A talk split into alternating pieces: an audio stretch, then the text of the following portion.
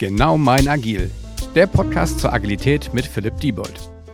Herzlich willkommen zu einer neuen Folge des Genau mein Agil Podcasts. Ich freue mich, heute Joel Krampf als Gast zu haben. Und äh, ja, Joel, ich würde sagen, start du doch einfach direkt, erzähl ein bisschen was zu dir und ähm, dann steigen wir ein in unser heute inhaltlich spannendes Thema und deine, meine, unsere Hypothese, über die wir ein bisschen philosophieren können.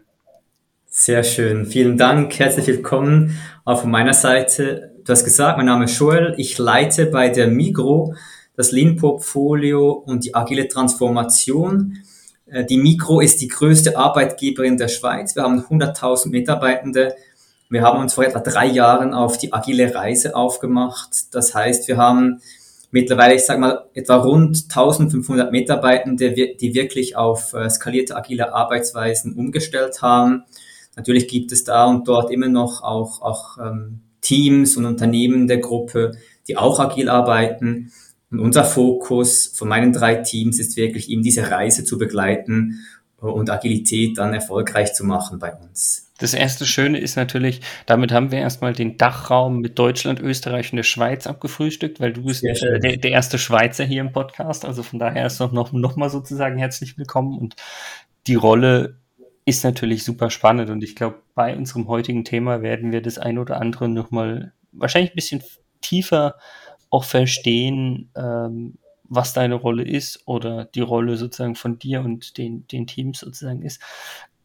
Weil ich habe das Ganze für mich gedanklich heute überschrieben mit, wir wollen darüber sprechen, warum du gesagt hast, Agilität ist kein Mindset. So habe ich es jedenfalls mal verstanden. Und vielleicht kannst du einfach mal dazu noch ein bisschen was, was sagen, ähm, ob du das genauso gemeint hast oder auch nicht. Und wenn ja, warum du darauf kommst. Und ich glaube, dann werden wir uns über Fragen schon Ewigkeiten unterhalten können.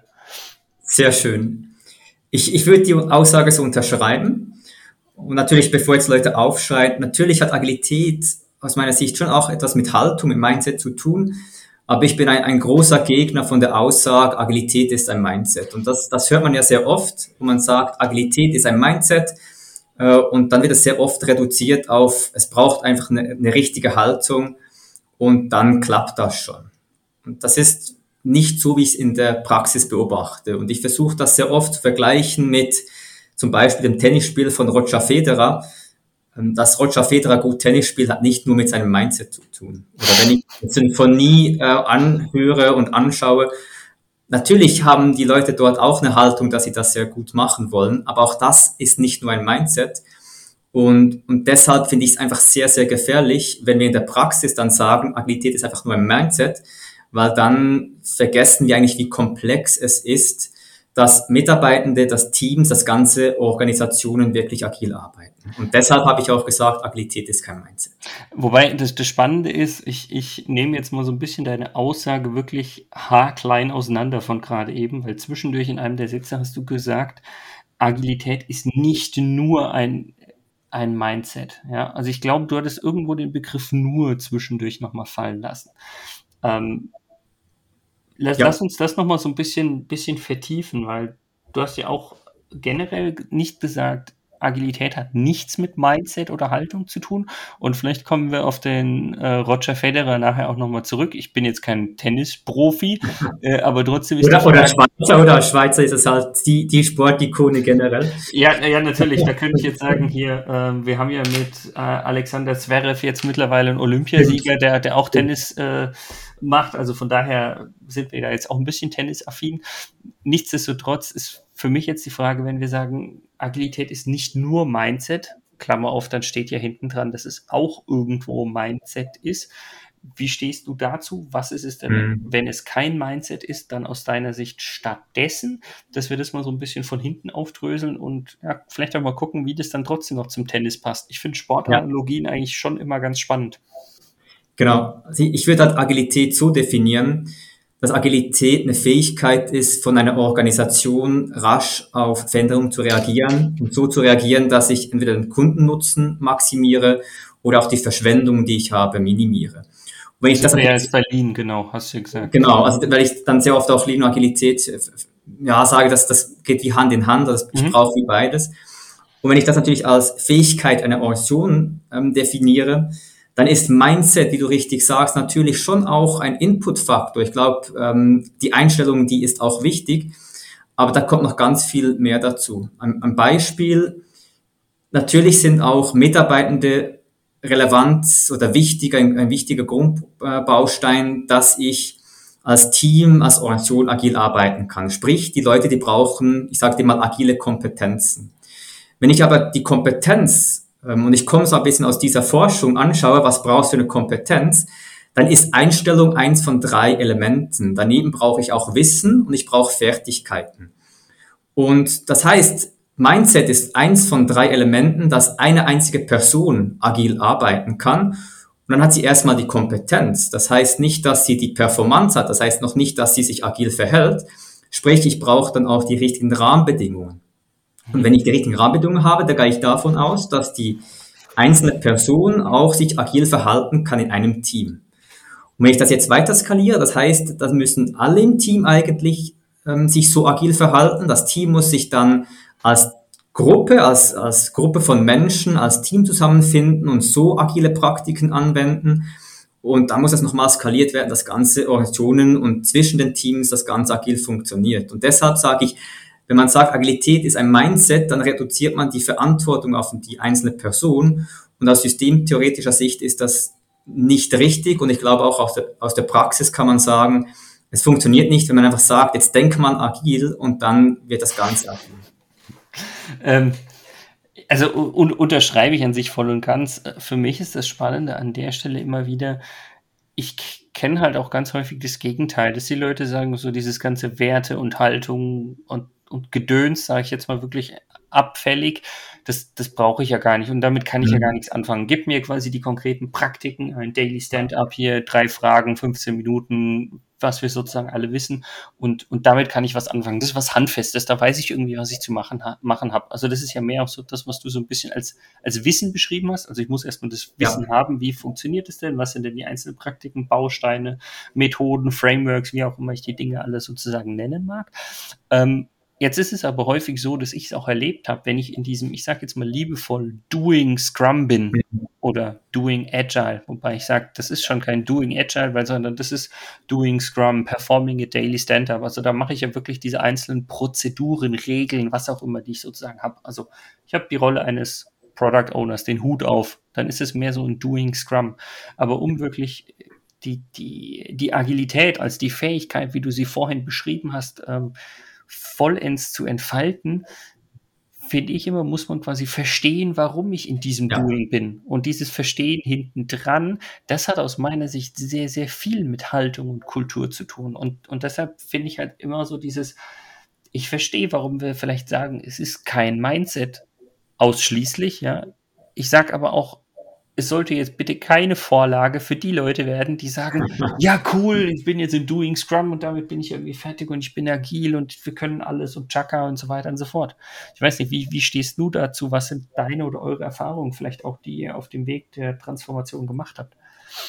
Also würde ich 100% unterschreiben. Ich, ich möchte nicht sagen, im Sinne von Haltung ist nicht wichtig, sondern für mich ist es wichtig, dass wir es nicht nur auf die Haltung reduzieren. Und ich glaube eben das, was ich gesagt habe, mit, es hat drei Elemente, so eine Kompetenz mit neben der Haltung das Wissen, wie funktioniert Scrum beispielsweise, oder wie funktioniert Agilität, agile Prinzipien oder Praktiken, aber auch die Fertigkeit, was heißt das für meinen Kontext. Ich glaube, das, das ist alles in Anführungszeichen gleich wichtig. Bei uns ähm, stelle ich fest, was sich sehr gut bewährt, ist eigentlich das Schuhari-Prinzip. Ich glaube, wenn man das als Prinzip mal nimmt, dann versteht man auch, wie ist eigentlich die, Entwicklung von, von agilen Praktiken oder agilen Zusammenarbeiten in Teams und Organisationen.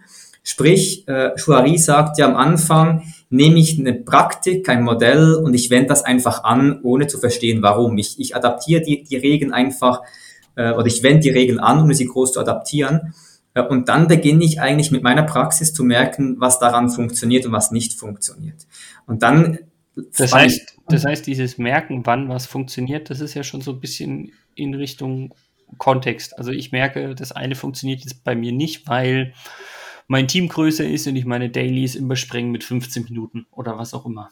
Richtig. Und genau da bin ich bei. Ich glaube, da kommen dann vor allem auch Prinzipien und Werte, die kommen dann als Orientierung hinzu. Oder dass ich sage, wa warum mache ich das überhaupt? Und, und das ist das, wo ich denke, da müssen wir unterstützen, auch jetzt bei uns mit unseren Agile Coaches, dass man eben von diesem Schuhari, dass man vom ersten Begriff Schuh, ich wende das nur an, äh, dass man weiterkommt in die weiteren Maturitäten hinein. Ich experimentiere, ich lerne, wie ich die Regeln brechen kann und dann meine eigenen Regeln entwickeln kann. Und da finde ich, ist die Haltung, die Prinzipien, die Werte, da helfen sie mir aus Orientierung. Ähm, aber ich würde es nicht umdrehen. Also ich würde nicht mit Werten und, und, und Prinzipien anfangen, weil das haben wir bei uns festgestellt, dann werden die eigentlich immer so zurechtgebogen, dass es dann einfach für die Praktik stimmt, die man sowieso schon macht. Das heißt, man kommt eher aus politischem Grunde dann dazu, etwas so zu machen. Haben wir auch gehabt, dass wir Frameworks eingeführt haben, selber entwickelt haben. Die waren sehr politisch motiviert. Und ich will deshalb den Spieß umdrehen. Zuerst mit Praktiken anfangen. Ja, dann macht man Scrum und, und weiß gar nicht warum. Und das funktioniert ja wahrscheinlich noch gar nicht so wahnsinnig gut. Aber es hilft mal, ähm, sehr by the book zu lernen, was möchten wir eigentlich machen und von dort aus wirklich zu merken, warum funktioniert das in meiner Praktik nicht und das wirklich mit konkreten Praxiserfahrungen von den Teams entsprechend weiterzuentwickeln und nicht eigentlich aus, aus dem Eifelturm heraus zu sagen, das möchte ich, das möchte ich anders machen, weil ich glaube nicht, dass uns das bringt. Jetzt, äh, was, also habe ich verstanden, was für mich an, an der Stelle immer ganz spannend ist. Was ist denn, wenn bei euch ein Team sozusagen so ein bisschen diese Transformation schon durchlaufen hat, also quasi über das Schuh, wir probieren jetzt einfach mal Scrum aus, dann festgestellt haben, oh, das funktioniert bei uns ja gar nicht, wir müssen das an der und der Stelle anpassen oder wir nehmen jetzt Kanban oder was auch immer aus der agilen Welt, sage ich jetzt mal, also von dem Kopieren mhm. in das Abweichen sozusagen gehen. Und dann kommt jetzt irgendwie das nächste Team und möchte sich auf die Reise machen und ihr, die ja auch so ein bisschen als Coaches unterwegs seid, sagt, sag mal, das Team tickt aber doch ganz ähnlich wie das Team, was wir jetzt letztlich durchlaufen sind.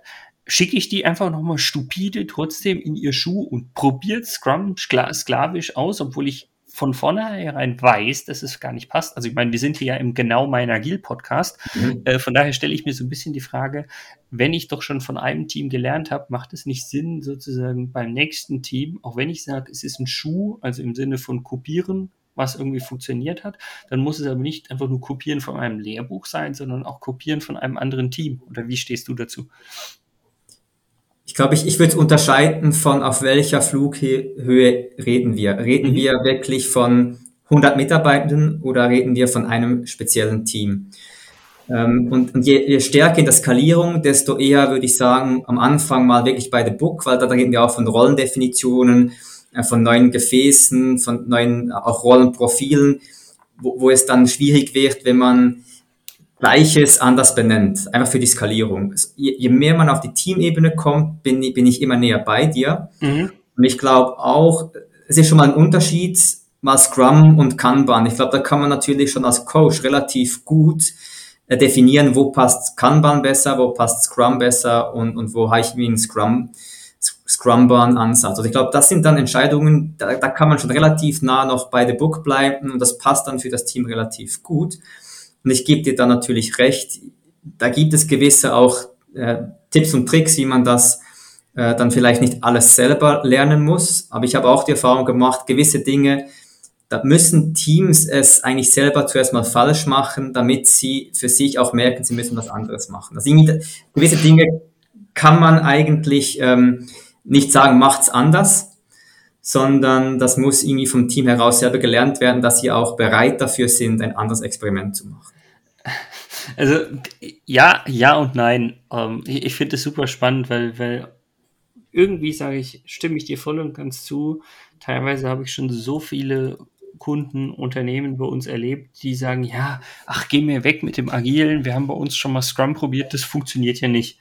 Klammer auf, mhm. wäre mir von Anfang an klar gewesen, weil Scrum nach Lehrbuch bei euch niemals funktionieren kann, weil ein Team in fünf Projekten gleichzeitig arbeitet, die unterschiedliche Projektkonstellationen, unterschiedliche Teams oder sonst was haben. Und ich sage, das kann so per Default nicht funktionieren. Ich verstehe, warum du sagst, nee, aber sie müssen so ein bisschen diesen Schwer Schmerz selbst haben und überwinden, damit sie sozusagen in, in die höheren Stufen beim Schuhari mhm. sozusagen kommen, was ich per se unterschreibe, wenn ich aber das Gefühl habe, es ist ein Team, was aufgrund des Schuhs irgendwann so frustriert ist, mhm.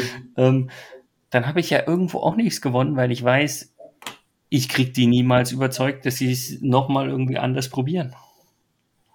Ja, also bei, bei, deinem Beispiel verstehe ich das gut. Also bin ich bei dir bei deinem Beispiel, ähm, wo man ja schon mal reingehen müsste und fragen, warum wollt ihr agiler werden? Was, was bringt, wird euch Agilität überhaupt bringen?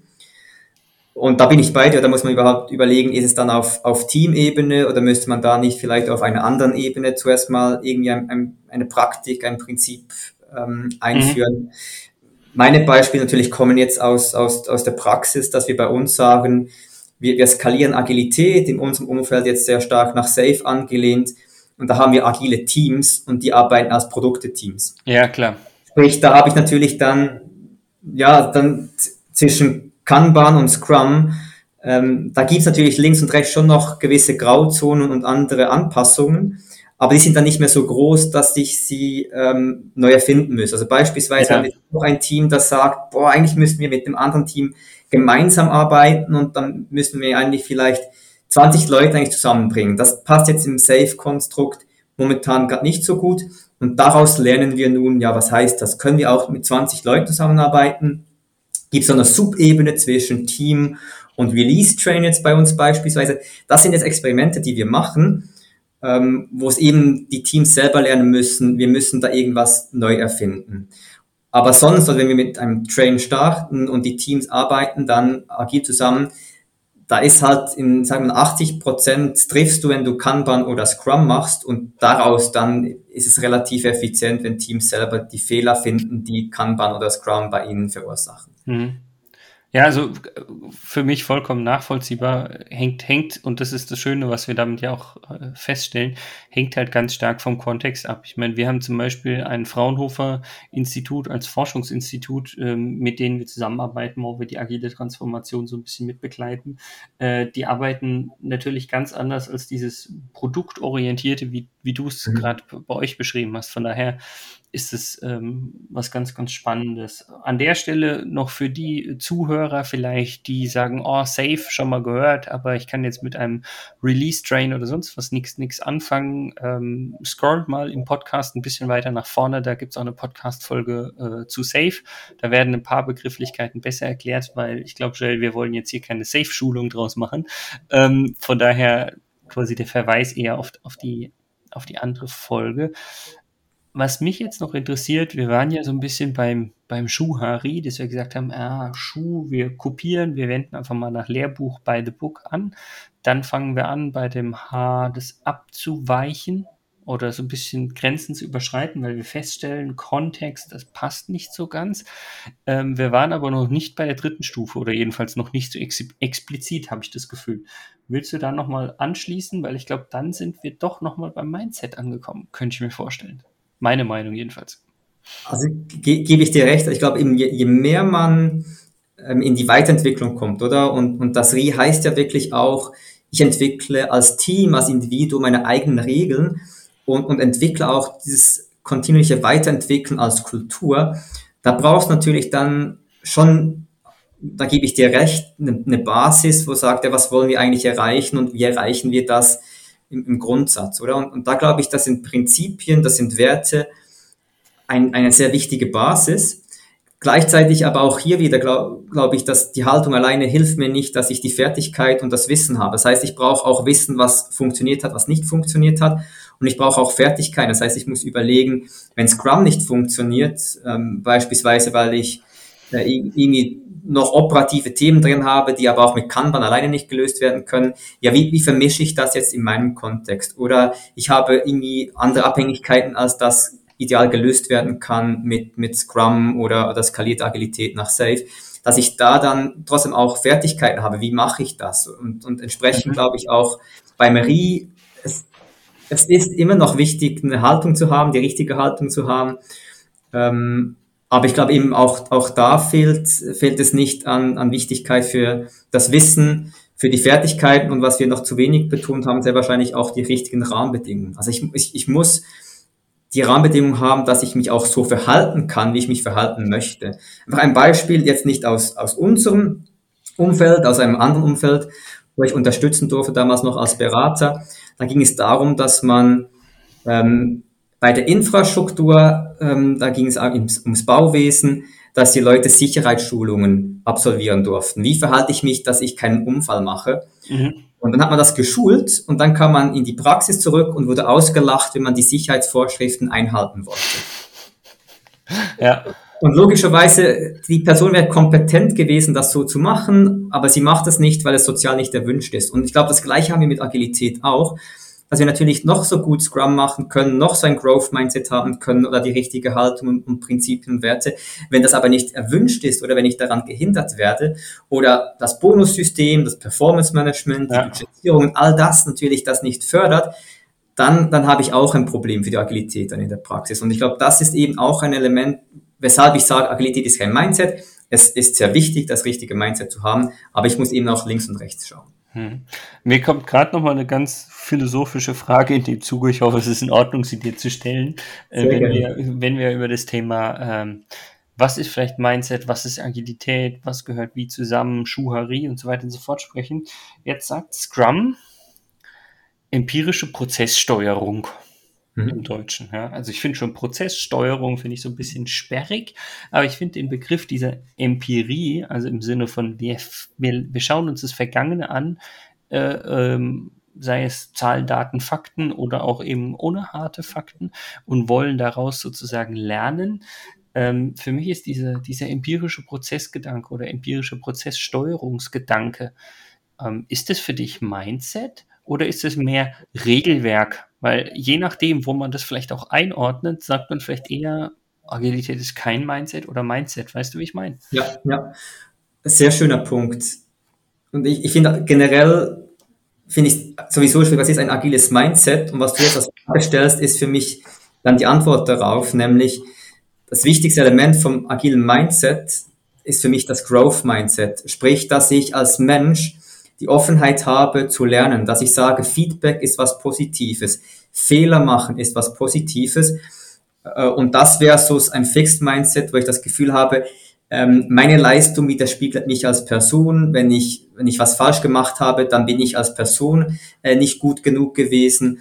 Und, und wenn du fragst, ja, was ist denn im agiles Mindset, dann finde ich, ist das das Wichtigste, ein Growth Mindset zu haben. Und das spielt in genau das rein, was du sagst. Ich glaube, wenn man, dies, wenn man empirisch vorgehen möchte, ähm, dann heißt das eben genau, ich messe, um zu lernen, wo muss ich besser werden. Und dass das auch wirklich genutzt werden kann, brauche ich natürlich ein Growth Mindset, wo ich sage, ich messe das und ich finde das toll, wenn es irgendwo rot aufblinkt und ich nicht gut bin. Und das ist ja natürlich, das ist sehr wahrscheinlich von der Haltung her die größte Veränderung, oder eine der größten Veränderungen im heutigen Arbeiten, dass eben in Anführungszeichen schlechte Zahlen oder, oder Missstände, dass das was Positives ist. Ich, ich muss gerade drüber nachdenken, wer liebt sie nicht, die rote Ampel im Verkehr? Hä? Ja. ja ich muss das sagen, weil du sagst, wenn da was rot aufblinkt, ja, ähm, bin ich voll und ganz bei dir zu sagen, hey cool, ich habe jetzt ein Feld festgestellt, wo ich mich oder wir uns als Team irgendwie auch verbessern können, kann man positiv sehen. Ähm, beim Rot aufblinken musste ich sofort an die Ampel denken und denke mir so, Nee, ich stand, glaube ich, noch nie an der Ampel, denke mir, ja, cool, jetzt habe ich Zeit, mal in der Gegend zu schauen oder so. Das ist mir noch nie passiert. Aber vielleicht muss man auch viel mehr mit dem Gedankenwelt Auto, mit der Gedankenwelt Auto fahren. Also ich finde es spannend, ich weiß nicht, wie es du hast. Ich persönlich, ich, ich lerne sehr gerne, aber ich hasse negatives Feedback. Das ist bei mir irgendwie noch von der Kindheit irgendwie drin. Und ich muss wirklich sehr bewusst an mir arbeiten, dass wenn ich ein schlechtes Feedback bekomme oder irgendwie ein Workshop nicht gut ging oder sonst was äh, nicht, nicht gut lief, dass ich sage, hey, cool, jetzt habe ich das und das gelernt. Und das ist wirklich, was ich dann ganz bewusst versuche zu machen, dass wenn ich, wenn was nicht gut ging, dass ich für mich mein Lerntagebuch führe und sage, toll, an dieser Situation ist, dass ich das, das und das gelernt habe und es beim nächsten Mal besser machen kann. Und das mhm. ist, glaube ich, was, was unglaublich schmerzhaft ist selbst für, für mich, der eigentlich überall herum erzählt, wie toll das Ganze ist. Ja, äh, ich gehe noch einen Schritt weiter, gar nicht auf mich bezogen, sondern generell auf, ich sag mal, uns als ganze Gesellschaft. Äh, ich mache jetzt mal den großen Aufschlag. Mhm. Sag, äh, es gibt noch viel zu viele Leute, bei denen ist der Begriff Feedback hauptsächlich negativ belastet, mhm. wo du sagst, negatives Feedback, für viele gibt es gar nicht ja. positives Feedback, sondern für die ist Feedback eigentlich mehr so, das lief nicht gut, das lief nicht gut. Das Feedback ja. auch an vielen Stellen positiv sein kann und positive und negative Aspekte haben kann. Das, das haben viele Leute gar nicht auf dem Schirm. Aber wir wollen jetzt hier ja kein, kein, kein Feedback-Podcast draus machen. Nichtsdestotrotz, Leute, äh, wenn ihr jetzt Feedback, egal welcher Natur, zum Podcast geben wollt, dürft ihr das natürlich immer und überall sehr gerne machen. das, ähm, zeigt, das zeigt doch eben genau, dass, dass eben dieses Fixed Mindset, ja. ich glaube, in der deutschen wie auch in der Schweizer Kultur noch, noch sehr stark geprägt ist, auch sehr wahrscheinlich wie wir schon in der Schule äh, und auch im Arbeitsleben en entsprechend dann Erfahrung gemacht haben. Und deshalb, wenn du mich fragst, Joel, wenn Agilität kein Mindset ist, aber was für eine Haltung würdest du trotzdem sehr gerne fördern, dann wäre sicher, an dem würde ich sehr gerne arbeiten, dass wir viel stärker in ein Growth-Mindset hineinkommen. Und all das eigentlich ermöglicht dann eben Praktiken weiterzuentwickeln, Wissen zu ermöglichen, wo dann auch mal Scrum die völlig falsche Lösung sein kann, und dann lernen wir das, finden das toll, dass wir das gelernt haben und dann gehen wir vielleicht auf Kanban oder sonstige Praktiken über. Hm. Jetzt lass uns noch mal so ein bisschen zum Abschluss. Ähm, wir sind jetzt gar nicht mehr beim Tennis. Ähm, mich würde jetzt aber trotzdem mal interessieren, dieses Thema Haltung, Schuharie beim Tennis. Also de dein Freund, der Roger Federer, sage ich jetzt mal liebevoll mit dem Augenzwinkern, ähm, wie wendet der den Schuharie an? Oder vielleicht verwendet er es ja auch nicht. Ich weiß es nicht. Also ich, ich habe ja nie so gut Tennis gespielt wie Roger Federer, aber bei mir hat es dann irgendwie mit, mit 20 nach 10 Jahren Tennis spielen und ohne großen Erfolg äh, zu anderen Dingen gebracht. Aber ich, ich glaube, bei, bei Roger, wie auch immer, wenn du mit Tennis anfängst, du lernst mal einfach diesen, diesen einen Tennisschlag, oder? Und, und du machst ihn überall genau gleich, bis du ihn kannst und dann merkst, irgendwie das passt nicht auf dein Körpergefühl oder deine Körperabläufe und entwickelst dann deine eigenen Schläge. Also Roger ist ja einer der wenigen, der Rückhand noch einhändig spielt. Ähm, und, und ich glaube, das hat er sicher dann bei diesem, bei diesem Haar entsprechend entwickelt. Er hat dann in seiner Karriere ja auch mal den Tennisschläger gewechselt auf ein größeres äh, Format, dass die, die, die Schlägerfläche ein bisschen größer ist. Und, und ich glaube, auch da hat er sich dann immer wieder selber reflektiert. Ganz, ganz, ganz kurz, ähm, super Beispiel, da muss ich kurz einhaken, diese, diese größer werdende Schlägerfläche. Also ich bin jetzt kein Tennisexperte, aber ich könnte mir halt vorstellen, ich hätte jetzt zuerst gedacht, das darf man? Ich hätte erwartet, das ist verboten, weil ansonsten hätte, könnte ich mir einen gigantischen Schläger machen. Hätte ich ja vielleicht Vorteile, ich weiß es nicht. Ähm, aber das ist eben das Spannende, auch in Unternehmenskontexten kommt ja irgendwann quasi so der Kontext wieder rum. Und dann gibt es wieder ein Regelwerk im Tennis, was mit Sicherheit sagt, ja, über eine Quadratmeter Fläche oder ich weiß nicht was, ähm, darf ein Tennisschläger auch nicht groß sein. Also von daher, dass man da so ein bisschen variieren kann. Da sind wir genau im Haar, wie du es beschrieben hast. Aber das geht ja auch nicht ins Unendliche. Und da haben wir wieder irgendwelche Grenzen von außen, egal was jetzt erstmal außen sein mag, in dem Fall das Regelwerk des Tennis zum Beispiel, ähm, die uns irgendwie drin beschneiden. Und das musste ich einfach in dem Moment unterbrechen, weil ich finde das nochmal eine sehr, sehr schöne Analogie oder Beispiel auch in die Praxis quasi, in die IT-Welt oder in die Unternehmen. Absolut. Also ich glaube, du, du spielst es schön an. Also einerseits, wenn man auch von der IT-Welt redet, dann, dann natürlich habe ich auch architektonische Rahmenbedingungen, die, die mir gewissen Grenzen geben. Aber ich glaube auch in der gesamten Organisation oder gibt es Rahmenbedingungen, äh, die ich nicht, ähm, jedenfalls nicht direkt beeinflussen kann. Und deshalb würde ich weiterhin beim, beim Satz bleiben, Agilität ist kein Mindset. Natürlich eben ein Growth-Mindset und andere Haltungen sind sehr, sehr wichtig.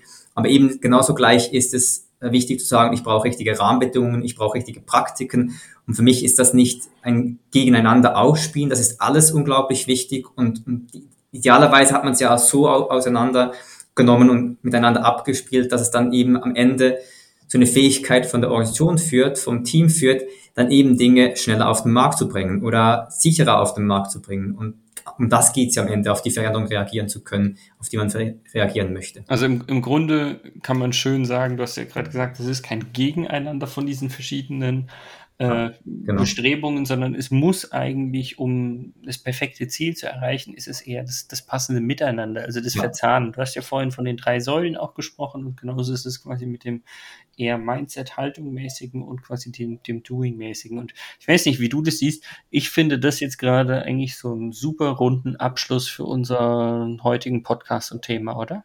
Ich glaube auch. Ich glaube, wir haben das Thema schön zu Ende gebracht von dort, wo wir begonnen haben. Und ich hoffe, es, es hilft den Leuten auch zu überlegen, okay, Agilität natürlich hat es mit Haltung zu tun, aber da steckt eben noch ganz viel zusammen, wo man zusammenbringen muss. Genau, und ich hoffe auch, wir konnten euch an der Stelle so ein bisschen äh, was mitgeben dazu und äh, von daher haben wir den Tennisball jetzt einfach mal in eure Richtung geschlagen und hoffen, ihr könnt ihn gut aufnehmen und in eurer Organisation, sage ich jetzt einfach mal, zurückspielen, um in der Analogie zu bleiben. Von daher vielen, vielen Dank, Joel, dass du dir die Zeit genommen hast, dass du zu Gast warst im Podcast. Ähm, ich würde mich freuen, wenn wir uns hier auch einfach irgendwann nochmal wiederhören. Ähm, aber erstmal vielen, vielen Dank ähm, und ja, bis bald. Danke dir, Philipp. Von daher macht's gut da draußen. Bis zum nächsten Mal. Ciao. Dieser Podcast wird euch präsentiert von Bagelstein. Genau mein Agil.